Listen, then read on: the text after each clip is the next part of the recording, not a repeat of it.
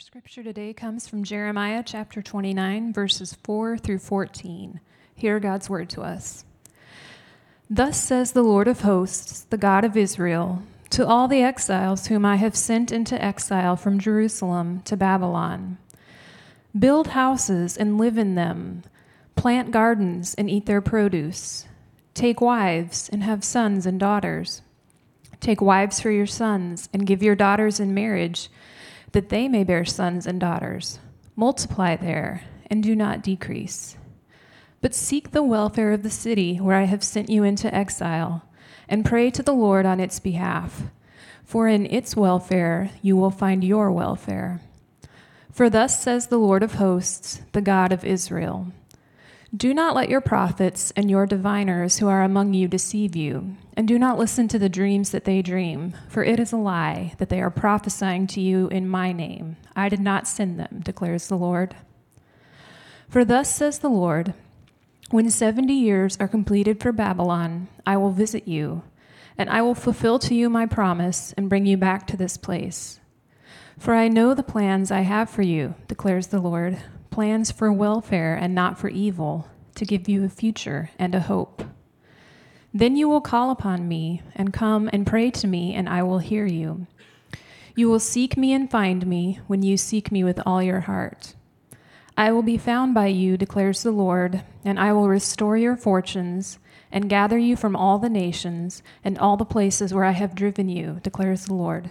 And I will bring you back to the place from which I sent you into exile. This is the word of the Lord. You may be seated.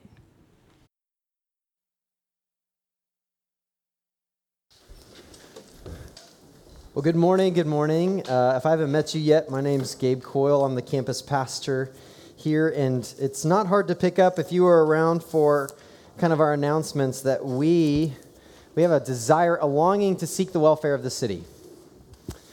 But no matter how many Thanksgiving bags um, we collect, you know, as we seek to care for under-resourced families in our neighborhood um, over the Thanksgiving holiday or whether we're collecting hats, scarves, and gloves for children who are new to KC's winter, whether we're seeking to try to connect individuals to thoughtful institutions who are strategically located to do community development work in our city this Saturday, whether, you know, honestly, we're seeking to support education institutions in our city to provide quality and good quality seats of education and support good teachers and good admin staff, whether it's supporting good work well done um, and helping cultivate more jobs to, to, to, stifle, or to not stifle, but to help the economy.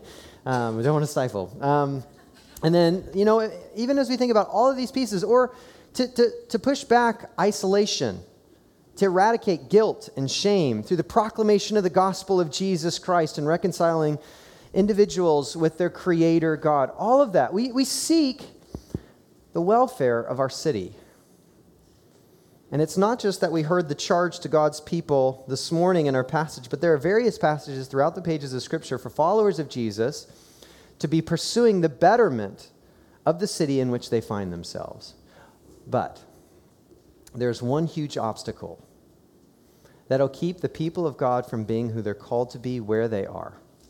There's a huge obstacle that'll keep the city in which we find ourselves from becoming the city God desires it to be. And this morning we're going to talk about that obstacle, and we're going to hear what God has to say to you and I in the 21st century here in Kansas City, Missouri. Okay? Over the past uh, few weeks, we've been walking through the book of Jeremiah. Jeremiah was a prophet some 2,600 years ago. He was called by God to, to this larger than life task to proclaim God's word, his spoken word, to first the people of God and then the surrounding nations and kingdoms. And this was a task that was way too big for him. He felt the weight of this, and we've been walking through the weightiness of his calling. And what we've seen over and over again is that you don't have to be called, you don't have to have a prophet, you know, on your business card. But instead, whenever God calls us to himself, no matter what your vocation, he calls us to a life, a task that is way too big for any one of us on our own, a life that requires much more than we ever thought um, originally. And so this morning we're going to look at that life, this calling that He's called us to now, not sometime later, not somewhere else, but right here where He has you, this time today and this time tomorrow. And we're going to be talking about how this life is ultimately a life spent for others. And if we miss what Jeremiah has to say here in our passage, we will truncate the potential that we have in our lives and in our faith. We'll never see our city become what God longs it to be, and we'll rob God of glory that he's rightfully due. So, what is this huge obstacle that keeps the people of God from being who we're called to be where we are? Well, let's take a look together. If you haven't already, would you please turn with me to Jeremiah chapter 21? If you are using one of our community Bibles off the back there, it's page number 656. Now, if you look in these early verses of Jeremiah 20, 29, you notice that this is actually a letter from Jeremiah to the exiles in Babylon.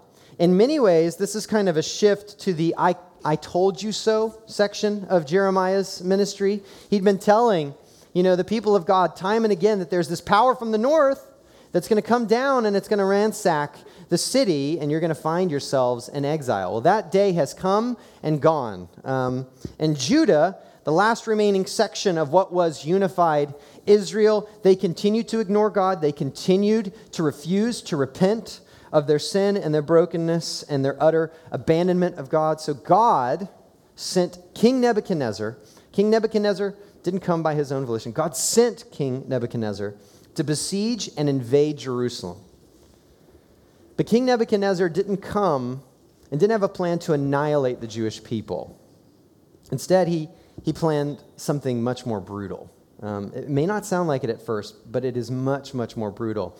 He, he decided to have Israel's middle class brought to Babylon and over time planned to systematically strip them of their cultural identity.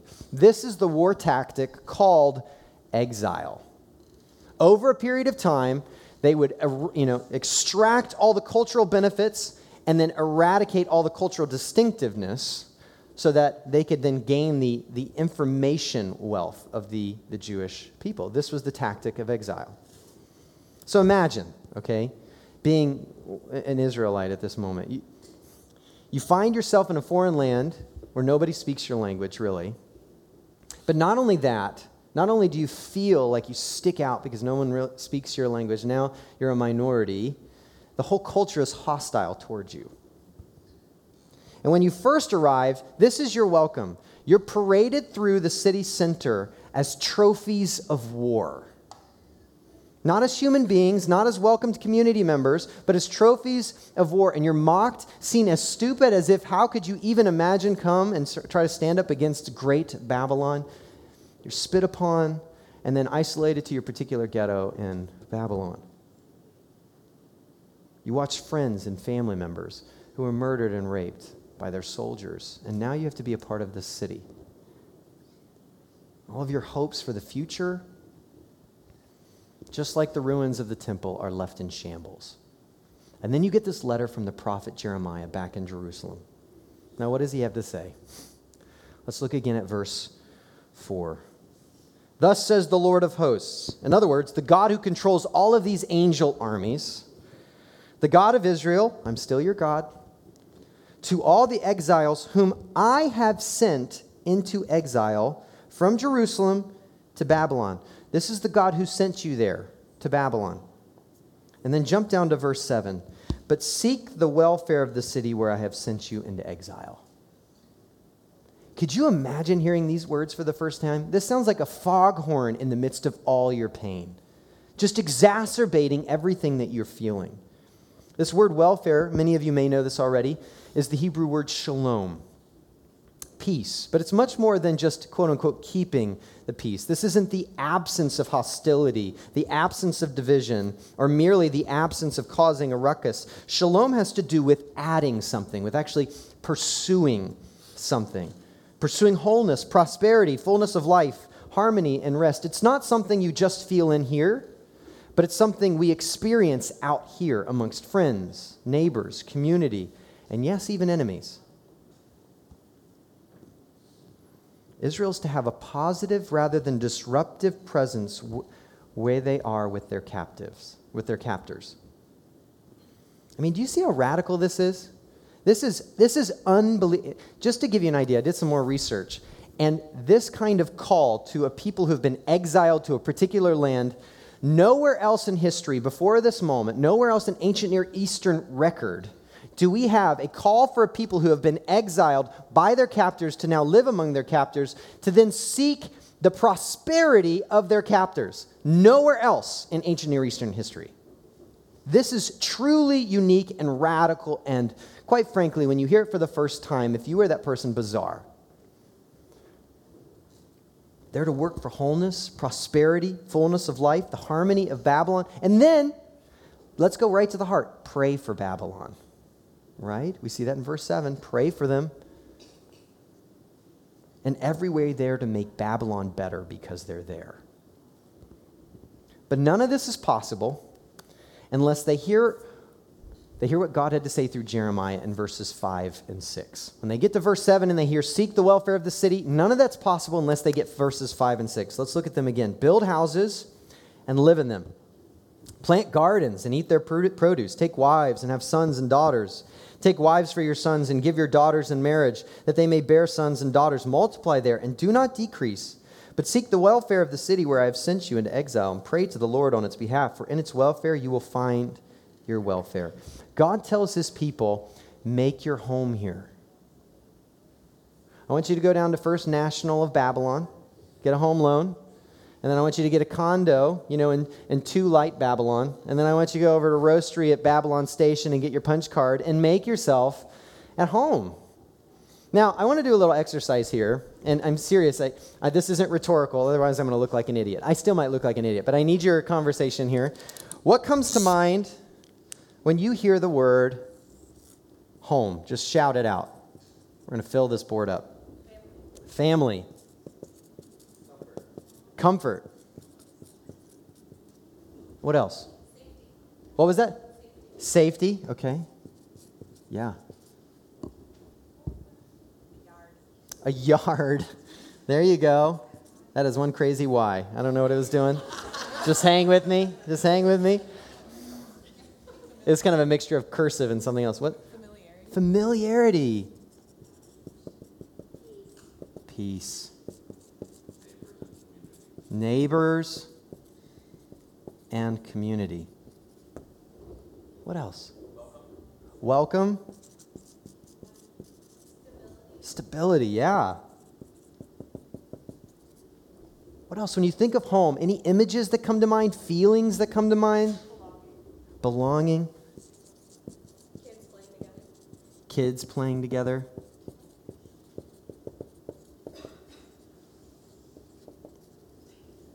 What else? Mice. And that's a good place to stop. Um, that was marvelous. No, uh, it was in, just last week up in children's ministries, which is happening right now up above the old Sunday space. Um, you know, uh, one of the teachers um, asked my daughter, you know, hey, if you could live anywhere in the world, where would it be? And I want you to draw your answer. And you know what she asked help to draw? Home. Which just as a dad, I was like, oh, yes, victory. Um, no, but there's something so powerful about home isn't there? It shapes how we see the world, it shapes how we see ourselves, and even the way we shape ourselves and our identity. Home. And then God tells God tells his people who have all these memories, all these this image of stability, neighbors, community, all of these memories and he says, "I want to make your home here." You'll be, you'll be here longer than you think. This isn't an accident. It's not like this was a big whoops moment. I have sent you here on purpose. So put down roots. Why is this important? Why, why is this so important? Because only when you do that, when you settle into a place, when you make your home in, in a particular place, can you then genuinely begin to seek its welfare over time. This is so crucial. Because, listen, listen, when you make your home in a place, then the problems become your problems and the joys become your joys. The brokenness of an education system isn't the city's problem, but when it becomes your kid's problem, then you're on the front lines and you're a part of the solution.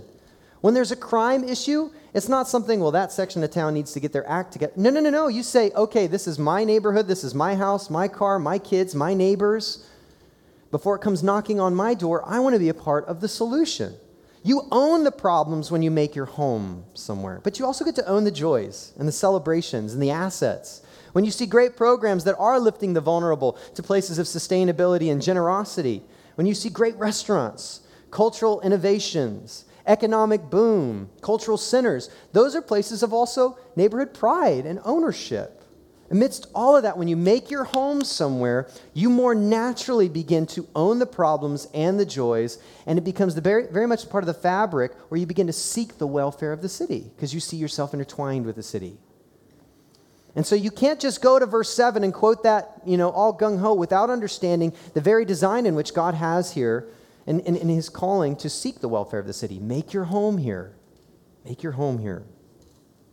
And you know what was the greatest obstacle? This is the big thing we started off with. The greatest obstacle for the people of God to be what He's called them to be in this particular city was believing the lie promoted by these false prophets of the day who said, You're just passing through. You're just passing through. Don't invest where you are. You're just passing through. There were prophets during Jeremiah's day who were saying that after two years, God was going to bring his people back to their homeland. They didn't need to put down roots. They didn't invest, need to invest in Babylon. They didn't need to care about Babylon. So don't make your home here because God wasn't going to leave them there that long. And in verses 8 and 9, in the passage we just heard read, God tells Israel to beware the deception of these false prosperity prophets. Instead, God had them in Babylon for the long haul, to be there for a good while. And he has them in Babylon for a purpose. This isn't an accident, something they can just wait out till the, finally the good plan comes along. There will be a day when he brings them back to the promised land. But it won't be during their lifetime, it won't be during their kids' lifetime. This was a shorter life expectancy at this point in history, and 70 years means multiple generations. So make your home here for the long haul and seek the welfare of the city where I have you. And this, this passage has been so crucial. If you look at the Jewish people throughout history, this passage has been crucial in how they've intersected with culture across continents. But it's not just true of the nation of Israel. This has also been true of the people of God broadly, those who are now followers of Jesus. We continue in this thread of seeking to be faithful in the cities we find ourselves as we wait for our final home. Jesus said he's going to come back when he left. And he's going to make this world right and all wrongs right when he remakes the world anew. And a new grand city will be at the center, the New Jerusalem.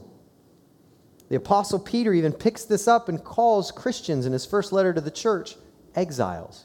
You see, this is a part of our identity. This is our story, too. Yes, we're citizens of heaven and the new city to come, but we're citizens of Kansas City as well. We long to be home with Christ in that future city, but this is our place and our home now as well.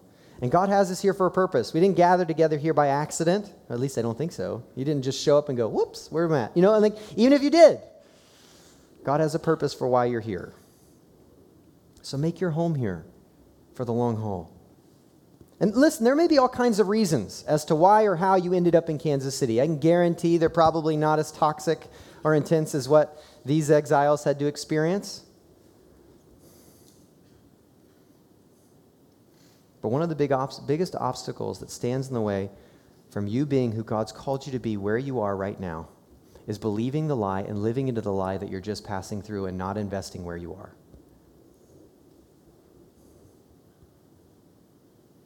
God's called you and I to seek the welfare of the city, and you can't just do that from afar.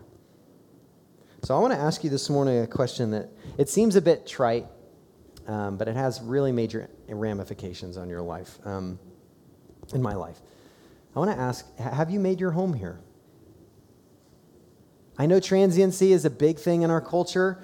And specifically, if you're in your 20s and 30s, it feels like you just never know where you're going to be tomorrow. But have you made your home here? Have you freed yourself to start putting down roots? Are you still holding back? Because listen, I know there's fear. I've had a lot of conversations with people say, I'm not, I don't know if I'm going to be here past three months, and then I see them three years later. That is a real comment. We just, th- there is so much transit. Gabe, I'm afraid that, you know, my job might transfer me within the next year. I might only be here a year or two. Gabe, I'm afraid I'm going to start putting up roots and the pain of pulling those up. Is it just better to just stay disconnected and all the pain it could cause? I have a friend, Paul. He's a good friend of mine. Um, he lives in Seattle, and he was in town this last week. And, you know, he, he's just a brilliant leader. He started his own business. He's also a pastor and like a city director over pastors in this other organization. The dude is baller, okay? Um, I don't know if, is that common lingo anymore? I don't know. Uh, but anyway, uh, I'm starting to get older and I'm just like, am I the old man now? Who uses baller? But anyway, we'll cut that out of the podcast. Um, but he's, he's really sharp. That still stings. You know, like that's good, that's good. But um, he's really sharp. But he, I remember him telling me, he's like, when I moved from London to Seattle, I didn't know how long I was going to be there. And so I asked my pastor, what do I do? Like, if I'm, I'm only going to be there for a little bit. And his pastor was so wise. He gave Je- really good advice, like this Jeremiah 29 kind of advice. He said, when you go to Seattle, I want you to live there like you're going to die there. Live there like you're going to die there. And then if you move, live there like you're going to die there. And he's like, if I never would have gotten that advice, I'd have never started the business, I'd have never found the church where it's been pouring into me and I've been able to pour into it. I'd have never even had the kind of family that I have today and the structure and the investment in the community. I'd have gone and lived everywhere without living. And he's like, I can't imagine what my story would have been like if I didn't take him up on that advice. This is so important to where God has you and what God's called you to, where He has you.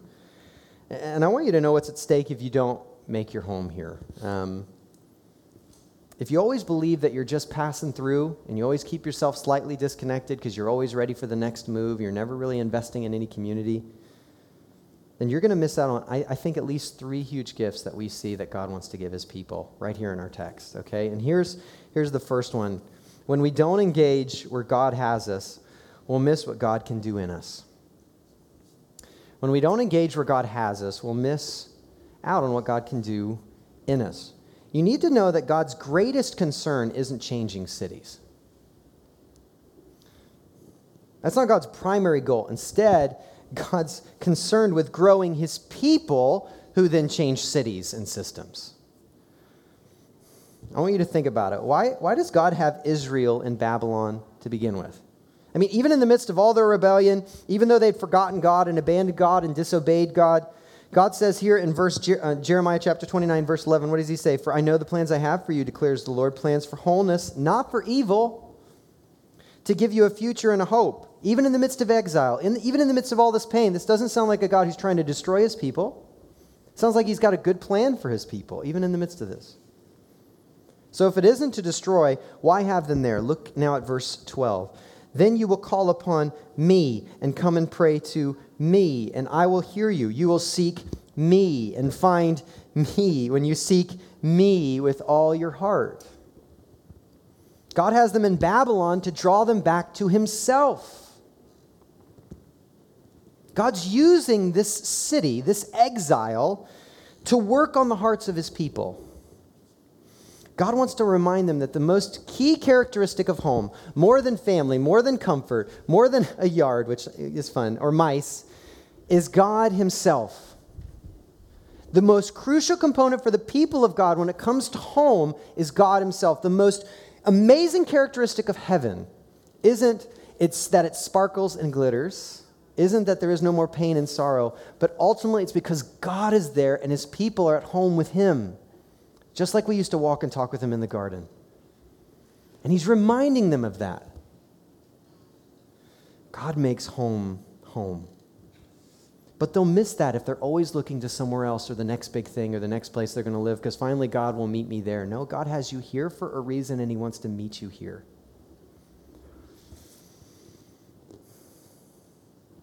How is God working on you through this city? Have you given given him that, that space, that, that place to actually say, You're here now and you're working on me to remind me of you in this place? Do you miss out on that because you're, you live like you're just passing through? The second thing we'll miss is when we don't engage where God has us, we'll miss what God can then do through us. Not just in us, but through us. You see, Israel had not only forgotten God, they've forgotten their calling. Whenever you, this is the way it always works, whenever you forget about God, you forget about your purpose. Those go hand in hand. And what was at the heart of God's purpose for Israel? We see it back in Genesis chapter 12, verses 2 through 3, when God was calling Abraham, the patriarch of Israel. He says, And I will make of you a great nation, and I will bless you and make your name great, so that you will be a blessing. I will bless those who bless you, and him who dishonors you I will curse, and in you all the families of the earth shall be blessed. God was forming his people not just to have isolated blessing, but to have a conduit through which he might bless the world. This is what he sought to do through his people. And what better way to remind them of their calling than to put them with all the other people? To rub shoulders with the neighbors of those they should have been blessing. To rub shoulders, even in the midst of such a hostile environment, to remind them ultimately, yes, of their God, but also their calling. Seek the welfare of the city. Remember who I've called you to be. But when we don't engage where God has us, we'll miss what God can do through us and will severely decrease the opportunities by which the apostle Peter, who once again in the same letter, 1 Peter, when he calls the church exiles, says when you start to actually make your home there and you're loving your neighbor and you're, you're actually going about good work well done, when you're passionate about doing honest good work, even in the midst of evil, when you're accused of evil, you keep yourself blameless, people are going to ask, where does this, where does this hope come from? The rest of the culture seems to be coming down on you, and there seems to be this tide this way, but you continue to choose integrity. Where does that come from? If we don't make our home here, if we don't actually allow ourselves to really put down roots and be who God's called us to be where we are, we truncate the opportunities in which we can share the gospel. We'll miss the opportunities to also carry out the great commandment to love our neighbor as ourselves. But there's one more gift um, we'll miss out on if we don't make our home here, if we don't believe, or we do believe the lie that we're just passing through and we keep ourselves disconnected from everything and everyone. When we don't engage where God has us, we'll miss what God has for us. Not just in us, not just through us, but what God has for us. God has something for us when we make our home here. And it's built into the promise in Jeremiah 29 7, or the understanding of the way the which the world works. But seek the welfare of the city where I have sent you into exile, and pray to the Lord on its behalf. For in its welfare, you'll find your welfare. When the city suffers, you're going to suffer more. When it flourishes, you'll flourish more. Of all people, we should be investing, settling in, seeking the welfare to make our cities whole. And to be clear, I heard it once said the goal isn't to make Kansas City look like New York City or to one neighborhood to look like another neighborhood. The goal is to make every city like the New Jerusalem. That's the standard, that's the goal.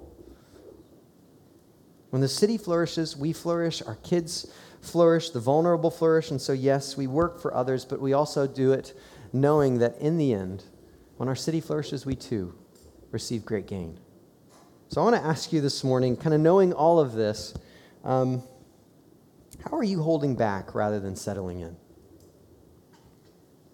I know we're in different parts, you know, in our, in our story and our walk with, with Christ here in this place this morning. Some, I think some of us are still skeptical, maybe even afraid um, to put down roots, to make ourselves home here. And that's partly because we're afraid to make a commitment because if you commit to something, then you've extinguished or eliminated other options that are out there, and those other options could be better. Isn't there always just a better option out there, it seems? And so to commit to one place means you're saying no potentially to another better place. There's always a potentially better place. But the best place is where you are today. That's where God's meeting you, that's where God has you. And then I think there are others of us who have jumped all in, and you know the difficulty and the joys of making your home here, the hardships that come with that, and the great delight in the midst of that. Maybe there's still one area of your life where you're holding back rather than settling in. What is that area for you? How are you holding back rather than settling in? Whether it's becoming a committed member to this local church here in Kansas City's downtown city center. Maybe it's, you know, coming on Saturday to find out about one of these organizations so you can be taking more ownership of your neighborhood in which you find yourself. Or maybe it just transforms the way you see your work tomorrow when you go in. Are you holding back or are you settling in? Are you seeking the welfare of the city over the long haul? Are you living here like you could die here? because that's what God's calling us to. And you know what happens when we start living that way? Phyllis happens. Um, if you've ever been to third service, um, then you know Phyllis. Uh, she's full of joy, energy, kindness, thoughtfulness. And she gave me permission to share the story, by the way. Not, it's not like things happen and then I just spew people's stories up here from the front. Nobody will ever meet with me again. Um, no, but this last semester she jumped into community groups. Um, and she knew it was hard. She was wrestling back and forth, and she knew, okay, this is going to be difficult to meet new people, to invest in new people. I don't know what they're going to think about me. I don't know what I'm going to think about them. It was risky, it was hard. And she really didn't feel like she had more time or energy to give, but she did anyway. And over the past few weeks, it did take more time and energy than she thought. But she got to know folks. She made her home with them, and they made their home with her. And then something happened. She had two unsuspecting surgeries that popped up. One, her biological family was able to be there and surround her, but the second one, everybody had work or some other issue that really kept them from being there. So she reached out to me and her community group. And so folks from her community group were there on that Friday before her surgery at the hospital. They prayed and waited patiently at the hospital during her surgery. When she came out of surgery, they were there to welcome her and to help get her home and to get her situated.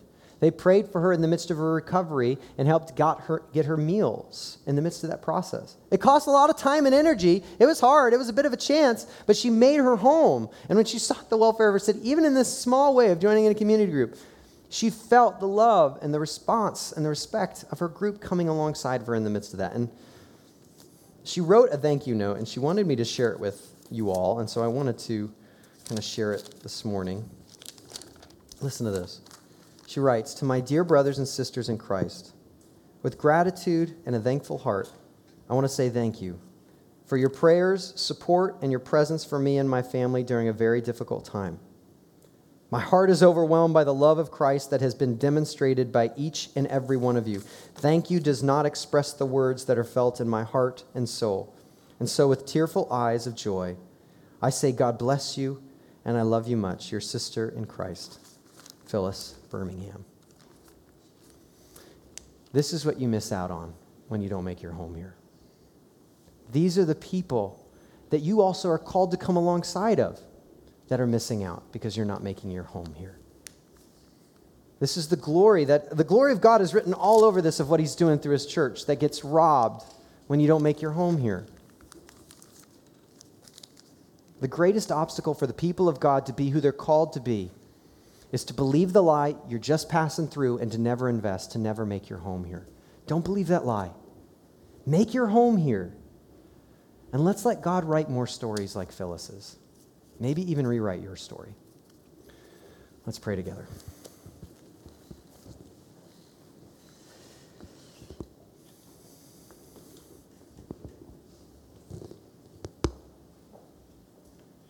Sovereign Lord, you reign over this city. There isn't a square inch across this world that you don't proclaim, it is mine. And you have each and every one of us here for a purpose. God, may we not miss why you have us here. May we not live our lives disconnected from where we live as if we're just passing through. Help us to make our home here. And so we pray for our city as you've called us to, as Jesus himself has modeled for us. And so, God, this morning we, we pray that you would help us to be intentionally active in the education and safety of our children in the city. So often, when resources are available, we escape. And so leave the vulnerable to languish. Help us make our home here. God, we pray that you help us to work towards just development and right practices and budgeting in our city so that the homeless, the mentally ill, ill, and those who have former felonies or records in their background would be pursued rather than avoided, heard and cared for, and that we would not settle for quick fixes that exacerbate poverty. Help us make our home here. God, we pray that the gospel of Jesus Christ would be on display in our daily work and evening leisure, that we'd so cherish what you've done for us in Christ, that, if, that it would be such an integral part of our story that it would always be on our lips. God, help us not to forget to listen to others, to pursue the lost and proclaim the gospel. Help us make our home here. May you give us wisdom and endurance to seek the welfare of this city, Kansas City, our home, until you call us to our forever home with you in that eternal city. In the name of Jesus, we ask these things, and by the power of the Spirit that unites us. Amen, amen, and amen.